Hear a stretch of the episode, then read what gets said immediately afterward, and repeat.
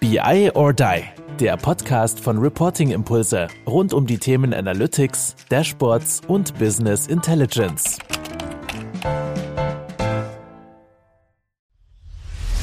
Ich kriege so viel positives Feedback von Leuten, die unseren Content hören. Wollt ihr uns für den Podcast mal was Gutes tun? Dann schreibt doch einfach mal eine Bewertung, gibt uns fünf Sterne, zum Beispiel bei Apple Podcast. Die fünf Sterne könnt ihr uns auch bei Spotify geben. Das wäre mega cool, würden wir uns riesig freuen. Dankeschön, jetzt schon. Jo, hallo zusammen zu unserem Podcast BI or Die. Und ich habe zwei Gäste heute zu Gast, nämlich jemanden, den ich jetzt, glaube ich, schon fast 14 oder 15 Jahre kenne und jemanden, den ich heute ganz neu kennengelernt habe. Deswegen freue ich mich sehr, dass ihr beide da seid. Ihr nennt euch Bi Manu und erzählt doch mal kurz, wer ihr seid. Sven, magst du einmal kurz anfangen? Das ist derjenige, den ich schon 15 Jahre Minimum kenne. Ist das schon so lange her? Das ja, es ist, es ist ja. ewig her. Das stimmt. Wir haben uns ja bei der äh, Bank damals getroffen. Ja, äh, ich bin Sven, Sven Görner, bin der kaufmännische Geschäftsführer der Bimano. Also Bimano steht für Business Intelligence Manufaktur oder Manufacturing. Wir hatten mal Manufaktur drin, jetzt Manufacturing. Ja, und was machen wir? Wir machen einfach aus komplizierte Daten einfache Daten. Und das machen wir seit sieben Jahren und sind klassisch gestartet als Beratungshaus, damals noch mit Schwerpunkt SAP in großen Konzernen halt Data Warehouse Projekte durchgeführt, haben dort äh, Architekturen aufgebaut, also wirklich alles von der Entwicklung bis zum Berichtswesen alles gemacht und nebenbei, da kann gleich Michael ein bisschen mehr erzählen, haben wir die Software halt entwickelt und seit 2019 gibt es die Bimano Cloud Solutions als zweite Firma und da ist jetzt ein kompletter Transformationsprozess entstanden. Aber dann Rest würde ich Michael jetzt mal übergeben. Ja, gerne. Genau. Ja, also Sven kenne ich auch schon seit ja, auch 15 Jahren ungefähr, also Ewigkeiten haben wir zusammen einmal äh, bei der Firma gearbeitet. Da kam ich als junger Stift, sage ich mal, dazu äh, in das Team, in das BI-Team und äh, ja, so kennen wir uns und genau, dann vor sieben Jahren haben wir gegründet und die Software, die Sven gerade erwähnt hat, war eigentlich auch der Grund, warum wir gegründet haben. Denn wir waren ja im Konzern, haben SAP-Projekte gemacht und das ging ja alles mal gut, mal weniger gut. Aber jedenfalls am Ende haben wir gesagt, okay, das ist ja, es gibt gewisses Potenzial, was wir heben könnten. Und da haben wir gesagt, wenn wir jetzt eine Software noch entwickeln würden, die vielleicht auch für einen kleineren Mittelstand geeignet ist, um einfach BI-Projekte zu machen, das wäre doch mal eine super Idee. Ja, und dann haben wir dann irgendwann vor sieben Jahren den Entschluss getroffen, jetzt machen wir es, haben aber mit der Beratung gestartet, weil irgendwie mussten wir ja die Softwareentwicklung auch querfinanzieren. Gut, das ist ja spannend, weil, also habt ihr schon den Namen quasi gewählt, als ihr noch als eine Beratung war, was ihr nachher gesehen habt, woran ihr glaubt. Das heißt, eine Manufaktur ist ja ne, etwas, was ich mit der Hand selber schaffe am Ende des Tages. Hätte ja vielleicht gar nicht so hart zum Beratungsgeschäft gepasst. Deswegen ist es ganz witzig, dass ihr in die Transformation seid, ein eigenes Tool zu machen. Aber das hat der Name dann ja schon eigentlich implizit gesagt. Das finde ich total spannend. Finde ich total cool, dass das, ne, also vielleicht habt ihr es immer gewusst, dass ihr das machen wolltet und dass das der Weg ist. Und wie du sagst, Mittel zum Zweck war die Beratung, weil man ja schon was auf dem Kasten hatte. Geil. Ja, also wir haben immer versucht, in der Zeit äh, alles zu reinvestieren. Ne? Und dann ähm, haben wir halt auch immer mehr den Fokus äh, gelegt auf Automatisierung, bis äh, jemand aus dem Netzwerk, also der Thomas Balkam hat das damals, mit dem ich letztens noch den Podcast über ESG, der sagte, ihr seid doch gar keine Manufaktur mehr, sondern äh, ihr automatisiert. Also dann haben wir das Ganze in Manufacturing. Oh, auch geil, auch geil. Okay. Ja, und seitdem äh, geben wir das halt immer mit an. Ach, das ist ja super. Nach dem Motto, da kommt jetzt noch der nächste Schritt für Manufacturing als andere Komponente. Wir sind hier schon in Metadaten. Merkt ihr das? Also wir, ja. wir erklären schon, wie das ja. ist, damit man automatisierte Prozesse hat. Gut. Um was soll es denn heute gehen? Also, ich habe gesagt, es wäre halt super, wenn ihr mal vorbeikommen könntet, weil ich habe gesagt, ich möchte diesen Podcast hier ein bisschen verändern. Wir wollen andere Themen bespielen und machen. So, jetzt war Dennis Haustädter neulich auch mal zu Gast und der hat auch erzählt, er hat ganz klare Fokus auf mittelständische Unternehmen und hat gesagt, das möchte ich gerne ausbauen und hier mit Tipps für mittelständische Unternehmen geben. Und und das passt ihr natürlich perfekt, ne? weil ich ja immer feste Überzeugung bin, dass, sag ich mal, einige Software, die am Markt angeboten wird, an, in Konzernen entwickelt wird, von Konzernern für Konzerne und dass das oft nicht sein Ziel erbricht. Einige können völlig super damit sein, möchte ich jetzt gar nicht so urteilen, aber oft merkt man, boah, äh, der kleine Bäcker an der Ecke ist mir halt lieber, Ne, der genau das zugeschnitten macht und tut etc. und mich auch länger betreut und ich kenne den, als die großen Ketten oder Tiefkühlware. Jeder wie er mag, gar kein Problem. Aber ihr geht ja den Weg und ich finde es immer ganz nice, so als Mittelständler das jetzt hier mal aufzumachen, die hier zuhören. Was ist denn der Weg? Und dass wir den mal vielleicht zusammen gehen und mal zusammen bestreiten, dass wir überlegen, was ist Bimanu eigentlich und was ist, habt ihr, ihr seid schon angesprochen, ein Tool und was kann das und was tut es? Kleiner Spoiler, es geht halt eher um Datenintegration und daher bin ich sehr, sehr gespannt, was ihr zu erzählen habt. Was wäre denn jetzt der Werbepitch, wenn ihr sagt, ey, das ist so, dafür stehen wir, das machen wir, das können wir. Was ist das denn so, damit wir mal reinfinden?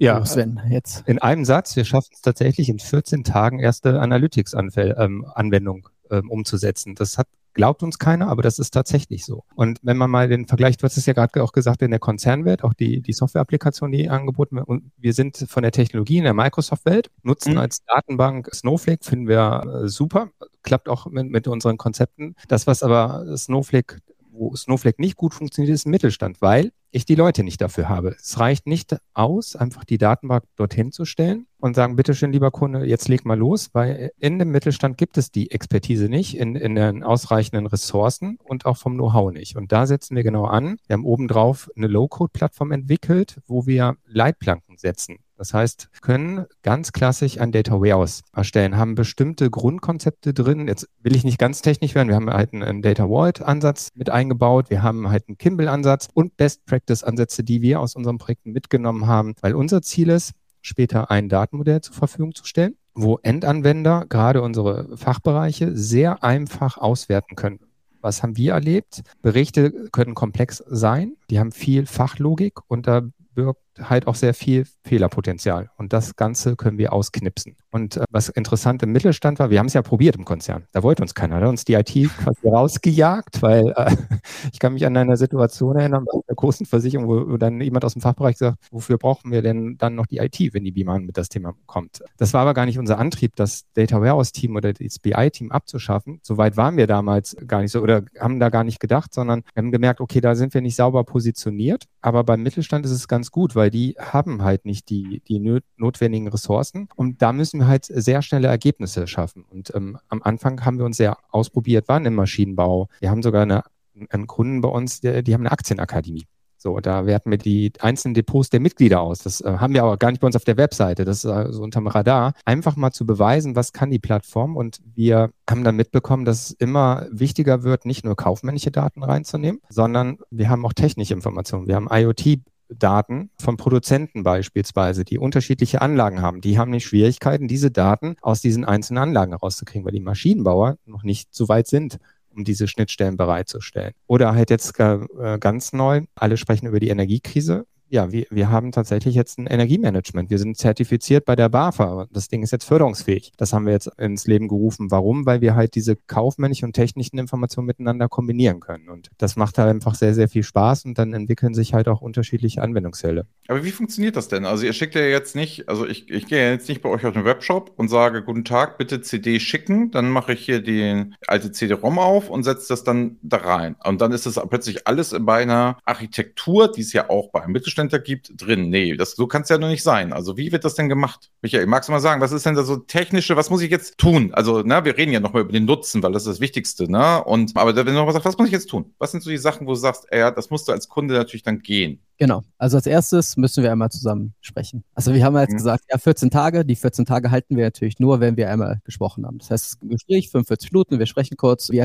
äh, erkennen einfach, was sind die aktuellen Herausforderungen, wo sind die Probleme und gehen da ein bisschen näher rein und sagen, okay, das und das wollt ihr haben. Meistens müssen wir am Ende noch mal ein bisschen schneiden, also einen kleineren Use Case schneiden, denn wir sagen, wir möchten doch gerne iterativ vorgehen. Lass uns nicht gleich das große Ganze machen, das äh, Projekt über die nächsten zehn Jahre, 14 Tage, kleiner Use Case, sofort den Nutzen sehen, Mehrwerte haben und dann können wir iterativ in die nächsten Prozesse gehen. Das heißt, wir sprechen, finden den ersten Use Case und dann bieten wir meistens so einen Zwei-Tages-Workshop an. Letztes Mal waren wir auch beim Kunden unten in der Nähe von Stuttgart und haben einfach innerhalb dieser zwei Tage ihren Anwendungsfall aufgebaut. Das heißt, sie hatten so ein SAP-System, hatten schon eine grobe Vorstellung, hat gesagt, da und da möchten wir gerne drauf. Und wir gesagt, ja, komm, zwei Tage, wenn wir uns einen CSV-Export zur Verfügung stellst, dann lass uns sofort loslegen. Und dann haben wir live mit den IT-Kollegen sofort ihr die Datenintegration vorgenommen, ihr Data Warehouse aufgebaut und sofort mit Power BI die ersten Berichte. Und das zieht natürlich äh, macht Appetit auf mehr, muss man ganz klar ja, sagen. Was man dazu sagen muss, am zweiten Tag kamen dann die Entscheider dazu, also mhm. Abteilungsleiter Logistik, Produktion, sogar der Geschäftsführer. Und die haben dann auf diesem Datenmodell ihre Berichtsanforderung umgesetzt. sehr einfach, weil sie mussten ja nichts mehr Kompliziertes im, im Power BI jetzt aufbauen, sondern das Datenmodell hat das hergegeben. Und eine Situation war, fand ich halt als, als schönes Ergebnis, dass der Vertriebsleiter sagte, verdammt, wir haben jetzt hier ein paar Missstände drin, wir nehmen mal äh, eben den Bericht und ich schicke den mal Kollegen rüber, die sollen sich direkt mal drüber kümmern. Das heißt, wir hatten sofort einen Mehrwert generiert und das ist jetzt auch kein Wegwerfprototyp gewesen, sondern das Datenmodell kann zukünftig dann genutzt werden, um dann die ersten äh, Schritte auch in, in diese Richtung zu gehen. Und das, darum geht es eigentlich, sehr, sehr schnell Ergebnisse zu zeigen. Und entweder stellt man ja fest, irgendwas stimmt nicht, da sind vielleicht noch Fehler drin, oder man kriegt Appetit und ich kann sagen, okay, wir brauchen noch weitere Informationen, weitere Quellen. Und dann brauche ich aber nicht wieder Wochen, sondern ich kann ja im Schnellen mir die Daten wiederholen, das Datenmodell erweitern. Das ist ähnlich wie so ein Lego-Kasten. Das heißt, wir können weitere Bausteine dazu nehmen und der wenn man uns fragt, was ist so der technische USP, also wir vergleichen das immer, wir haben das Haus gebaut, das Dach steht und die Hauptschwierigkeit ist ja, wenn die Datengranularität sich verändert. Das heißt, wenn ich tiefer gehen möchte, ich habe mein Produkt und auf einmal möchte ich Artikel mit rein. Ich mache es jetzt ganz einfach. Das können wir. Wir können die Kellerwände versetzen. Und da haben wir sehr viel Know-how damals reingesetzt. Nur das, damit können wir zum Beispiel niemals an, an die Geschäftsleitung oder an die Fachbereiche gehen. Die verstehen das nicht. Deswegen klammern wir das auch aus. Aber das sind so Vorteile, wo wir nicht das große Ganze berücksichtigen. Wir machen so ein großes Bild auf, aber sagen, nee, lass uns kleine Anwendungsfälle nehmen und sukzessive bauen wir das Ganze auf. Deswegen haben wir auch Kunden bei uns, die mit einem kaufmännischen starten. Dann haben wir das äh, ERP oder die Warenwirtschaft mit drin, das Finanzen und dann kommt auf einmal die Produktion dazu und wir verknüpfen die Daten mit, mit den kaufmännischen Daten und so entwickelt sich das und so können wir tatsächlich eine Datenstrategie sehr praktisch auch einsetzen. Das bedeutet, also jetzt mal meine Sprache übersetzt, da kommt nochmal so ein semantischer Layer dazwischen, der die Daten nochmal persistiert, aufbereitet mit fachlichem Know-how, auf das, wo ich dann sehr flexibel auf das Datenmodell zugreifen kann und nicht so, ich habe ein Template aller, bleiben wir mal über so uralt, wir kennen es alle noch, ein PowerPoint-Template, wo die verschiedenen Grafiken und da setze ich die Zahlen rein. Nein, ihr habt ein, ein Datenmodell-Template, auf das man sehr zugreifen kann mit den gängigsten Sachen, wo ihr das kombiniert aus Fachexpertise und technische Expertise. Habe ich das so richtig verstanden? Kann man das so übersetzen? Ja, das kann man so übersetzen. Genau, die beiden Welten treffen sich dann und wir haben jetzt tatsächlich auch Kunden bei uns, die dann zum Beispiel auch datengetriebene Geschäftsmodelle dadurch entwickelt haben. Also der klassische Maschinenbauer, der früher sonst die Anlage verkauft hat, der verkauft jetzt ein After Sales. Warum? Weil wir das Template mit ihm gemeinsam erstellt haben. Wir haben Eingangsschnittstellen definiert aus der Anlage heraus und er verkauft jetzt die Anlage mit einer Zustandsüberwachung, um die sogenannten OEE-Faktoren abzubilden, also wirklich um die Leistung, Qualität und die Performance der Anlage zu, zu prüfen. Und das ergibt natürlich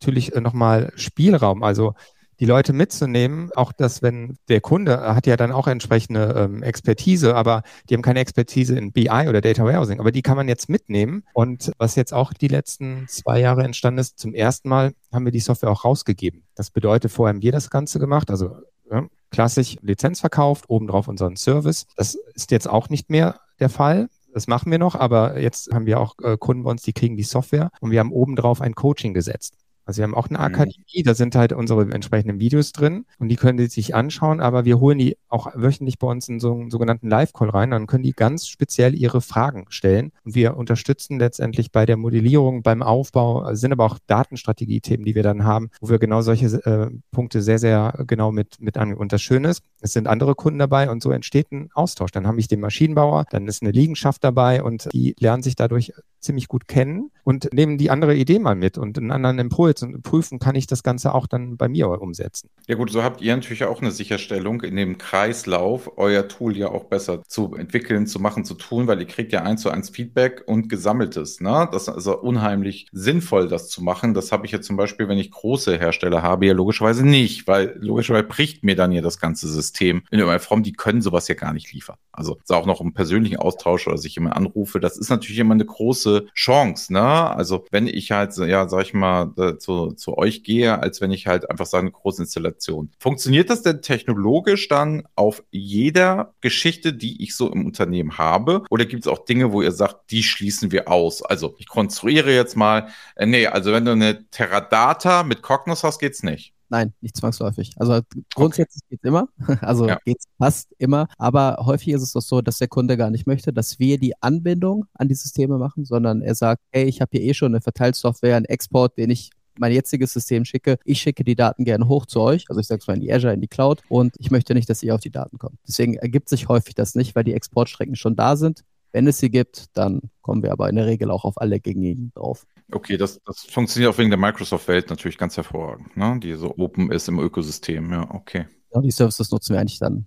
Ja, alle, die uns zur Verfügung, äh, zur Verfügung stehen, die setzen wir auch ein. Bei der Produktion ist das ein schönes Beispiel. Die, die Klassiker ist ja die Fernwartung. Das heißt, der äh, ähm, Maschinenbauer schaltet sich da auf seine Anlage. Da haben wir halt ein anderes Konstrukt, sondern wir definieren da ein Zeitfenster und dann entscheidet der Kunde letztendlich, wann, wann er die Pakete rausgibt. Dann wird die Tür mhm. geöffnet, Paket wird rausgenommen, der Empfänger nimmt es an und dann wird es wieder zugemacht. Das ist halt Thema Datenschutz ganz, ganz groß gewesen. Da haben wir uns was überlegt und äh, das klappt eigentlich ganz gut. Aber letztendlich, das entscheidet der Kunde, wie er, wie er das haben möchte. Auch wie, wie die Daten, äh, in welchem Zyklus, ob das jetzt äh, einmal am Tag ist, eine Produktion natürlich öfters oder pro Schicht. Das ist so, ein, so eine Fragestellung, die, die wir aber mit in die Anforderung dann auch immer mit aufnehmen. Okay, und das, äh, wie funktioniert das denn dann, sag ich mal, okay, ich habe verstanden Mittelstand, aber wahrscheinlich gibt es auch eine Form der Skalierbarkeit.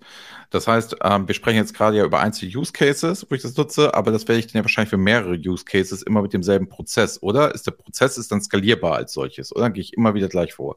Korrekt, immer wieder gleich. Nur der Use Case oder der Empfängerkreis ändert sich. Aber das Vorgehen bleibt immer gleich und ist standardisiert. Ja, das ermöglicht mir, deswegen sagen wir auch, wir brauchen nicht die Fachkräfte dazu. Das heißt, die, die Plattform hat die, diese ganzen Modellierungstechniken schon beinhaltet, also bringt die schon mit. Und wir definieren letztendlich die Leitplanken.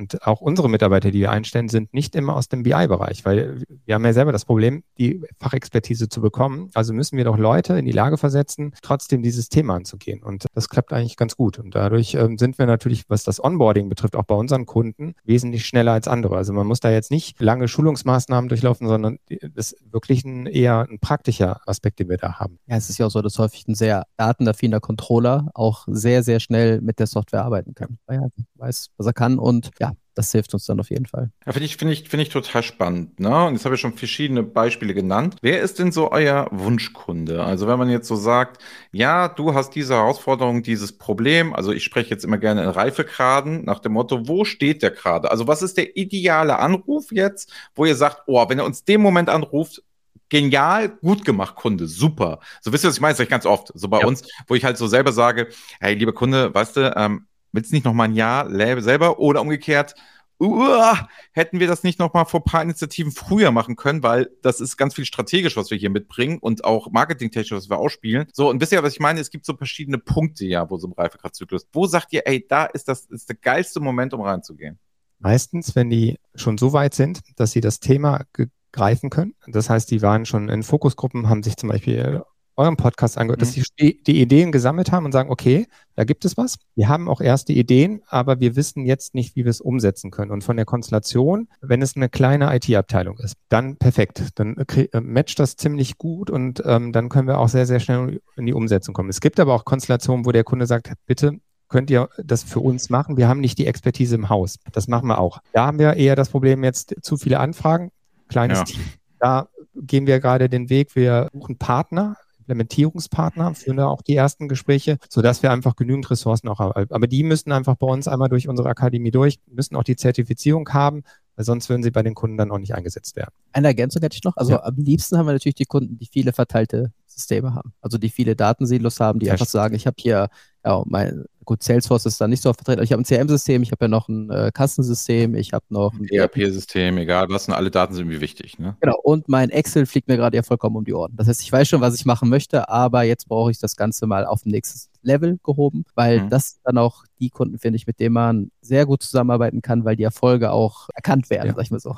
Oder die zum Beispiel Power BI oder Tableau-Berichte haben und dann aber an ihre Grenze stoßen, dass die schon ziemlich viel gemacht haben, viele äh, Systeme dort schon miteinander konsolidiert haben, aber dann irgendwie merken, verdammt, das klappt nicht, ist fehleranfällig, ist nur eine Person für verantwortlich. Das hat mir bei einem Kunden, der hat dann gekündigt, der Controller, und auf einmal stand das alles. Das ist natürlich auch mal so, so ein Punkt Make or Buy. Ne? Also was möchte der Kunde zukünftig selber machen? Wie möchte seine Analytics-Abteilung aufbauen? Dann, dann kann man da ganz, ganz gut, glaube ich, aufsetzen. Da habe ich eine Frage. Ich habe neulich, war ich äh, mit einem lieben Kunden seit Jahren, der ist jetzt bei Böhringer Engelheim, saßen wir zusammen und haben uns gefragt, weil wir kennen es auch schon ewig, haben uns gefragt, sind wir jetzt vielleicht die alten Männer, die unflexibel geworden sind? Deswegen mal die ganz provokante Frage, die wir uns da gestellt haben, braucht man ja eigentlich noch ein Data Warehouse? Ich weiß, wie er jetzt antwortet, im Sinne von, wenn es da ist, nehmen wir es gerne und ziehen es raus. Aber ist es, seid ihr dann auch auch, könntet ihr eine Alternative zu einem klassischen Data Warehouse, wo ich Datenmodellierung nach bestimmten Vorgaben mache und ihr würdet vielleicht sagen, wir kommen eher Use Case Driven rein und das funktioniert auch, dass du das organisatorisch zusammenhalten musst. Riesenherausforderung, möchte ich gar nicht beausscheiden. Aber jetzt bin ich gespannt auf eure Antwort, weil wir hatten uns selber die Frage gestellt, gerade mit der Cloud und den neuen Möglichkeiten und nehmen wir die Azure, weil auch diese architektonischen Fragen hatten wir uns da gestellt und sagen, warum flanschen wir nicht einfach Power BI Use Case Driven ran? Und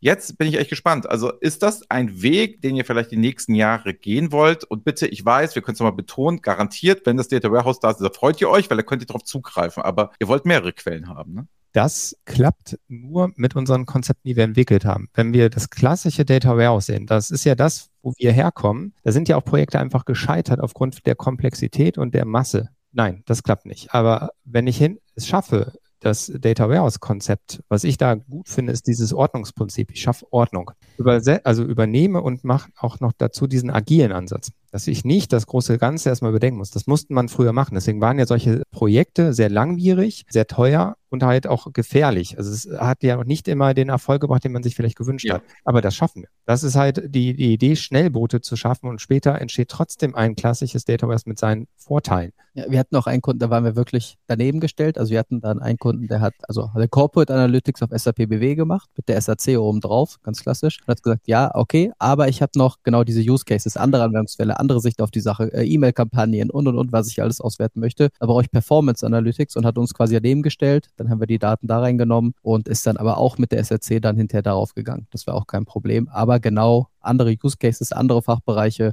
und hat dann gesagt, das macht auf jeden Fall Sinn. Ja, also die ähm, Besonderheit ist einfach, habe ich verteilte Systeme. Also es gibt Kunden, die haben dann schalten Werbung, äh, nutzen Google Ads, Facebook. Das sind ja auch Daten, die ich reinnehme. Also da, ne, dann haben wir die mit drin. Dann haben wir die Finanzdaten, die ähm, Warenwirtschaftsdaten. Das könnte man noch weiter durchführen. Und dann macht das wirklich Spaß, diese zentral in einer Datenbasis dann auch abzulegen und wirklich diese klassischen Data Warehouse Konzepte entsprechend auch zu nutzen. Ich weiß, es gibt Data Mesh, ist ja auch mhm. gerade ähm, so eine Diskussion, wie man es macht. Data Lake finde ich absolut Quatsch weil du saugst nur an und dann ist ja die Frage, wie kombiniere ich die Daten? Wie kriege ich dann äh, die fachliche Abstimmung genau hin? Das macht es halt sehr, sehr schwierig. Aber wenn ich mir doch einmal Gedanken mache, was möchte ich haben vom Anwendungsfall und baue den Lego-mäßig auf, immer sukzessive auf und ich spare mir auch die Testaufwände. Das ist ja auch nochmal ganz groß. Sondern wir flanschen dran und müssen das altbewährte nicht nochmal anpacken. Sehe ich das denn richtig, dass das Data Cataloging bei euch dann selbstverständlich ist und dazugehört quasi, dass ich halt auch einen Überblick habe, wie mein Datenfluss ist, wie sie funktioniert, wie etwas benannt ist, weil ihr bringt ja schon Fachlichkeit mit, ne? Genau, genau. Also wir, genau, wir gehen jetzt auch Richtung Kennzahlenkatalog und ähnlichem. Das heißt, einen kann es bei uns ja. nur einmal geben, weil wir waren auch in Projekten drin. Klar, der Umsatz, den gab es dann zehnmal und was weiß ich, jeder ja in jedem Bericht nochmal anders, der Klassiker. Und dann haben wir gesagt, nee, wir können eine Kennzahl, ist unique. Also der Name, den du jetzt vergibst, hinten ins Auswertemodell, darf nur einmal existieren. Dahinter jetzt eine Beschreibung, wie er berechnet wird. Wenn du einen anderen willst, nenn ihn anders. Das, also da sind wir schon relativ streng, muss ich sagen. Klasse. Also ich finde, ich finde den Ansatz ja cool, mutig, weil was ich euch zu 100% abnehme, es ist halt leichter, das Beratungsgeschäft zu gehen. Also, na, ich will jetzt kein Berater hier über die, über, auf die Füße treten, aber das ist natürlich, sag ich mal, ein sehr mutiger Ansatz, gerade wenn man so klein ist und ja eine, sag ich mal, funktionierende Beratung hatte. Also das hat ja, hat ja alles, alles ja funktioniert. Man könnte es ja auch weitermachen. Frage müsste dann, würden wir es nochmal so machen? Also das, ähm, ah.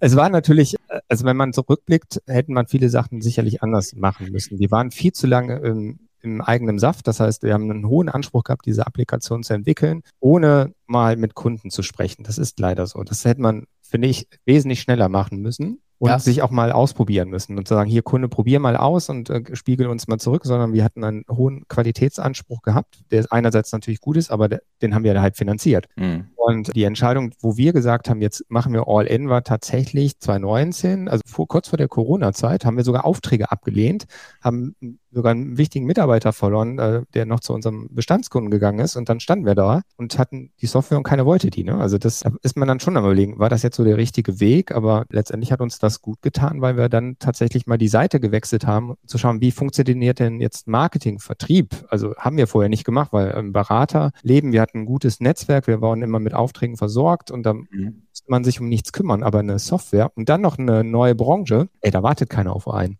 Das muss man klipp und klar sagen.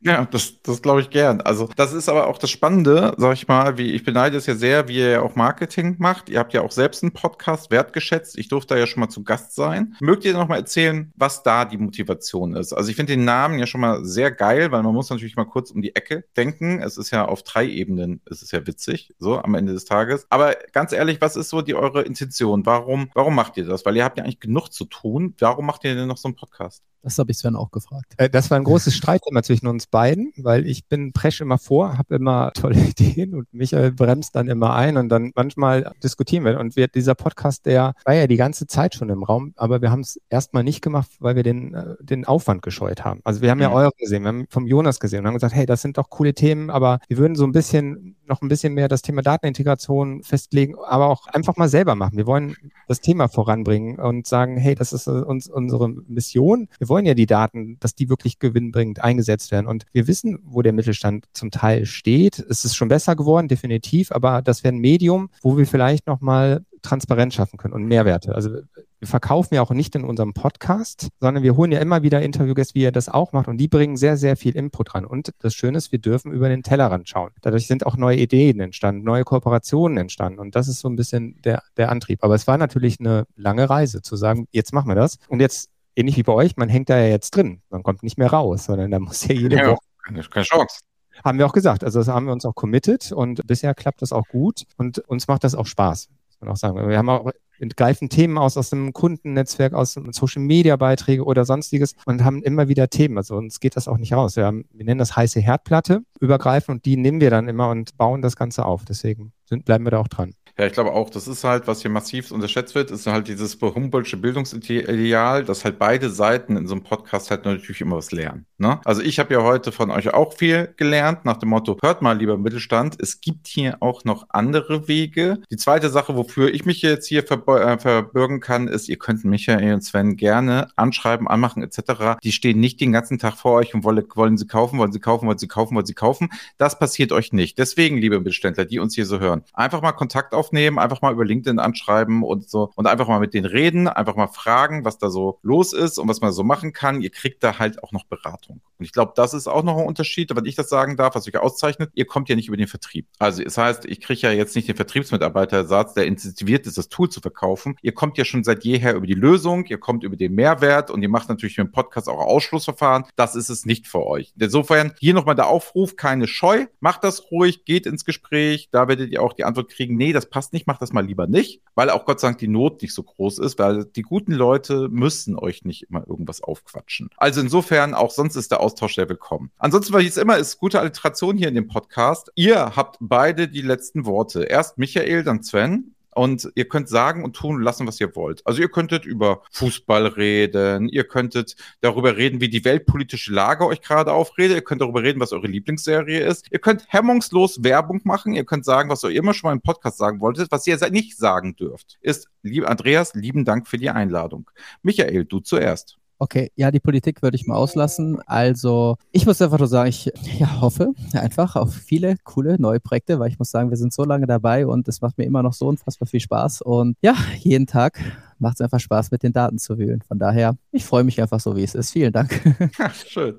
Sven. Ja, ich würde einfach nur mitgeben, traut euch. Also geht den Weg, sucht euch die Medien, um euch das Wissen anzueignen, also auch die ähm, Fachbereiche, Geschäftsleitung etc. Ähm, es ist nicht mehr so kompliziert wie früher. Es gibt genügend Experten, die ihr ansprechen könnt. Das müssen nicht nur wir sein, sondern macht einfach, setzt um. Das ist es einfach, was wir mitgeben wollen. Ja, und ansonsten bleibt mir zu sagen, in alter Influencer-Manier, ne? Abonniert den Podcast wertgeschätzt überall, ne? Wo es Podcasts zu hören gibt, habe ich nämlich gesehen. Und insofern einfach draufklicken, abonnieren, macht Spaß. Und wenn ihr sagt, ach, Datenintegration und Mittelstand ist überhaupt nicht mein Thema, egal, ich war dazu Gast und wir haben uns über sehr viele philosophische Dinge unterhalten, die sehr wenig mit Daten und mit Tiefgang im Daten zu tun haben, allerdings in der Oberfläche ganz viel mit Daten zu tun hatten. Insofern, schaut zusammen. Ich freue mich sehr und freue mich auf die weitere Zusammenarbeit mit euch. Tschüss. Alles klar. Danke, Andreas. Ne? Bis dann. Ciao. Ciao. Termine, Termine, Termine von BI or Die für euch. Virtuelle Session von BI or Die Women in Data am 27. September 2023. Das war BI or Die, der Podcast von Reporting Impulse. Danke, dass ihr auch diesmal wieder mit dabei wart. Wenn es euch gefallen hat, dann hinterlasst uns doch eine gute Bewertung und abonniert den Podcast, um keine weitere Folge zu verpassen. Bis zum nächsten Mal.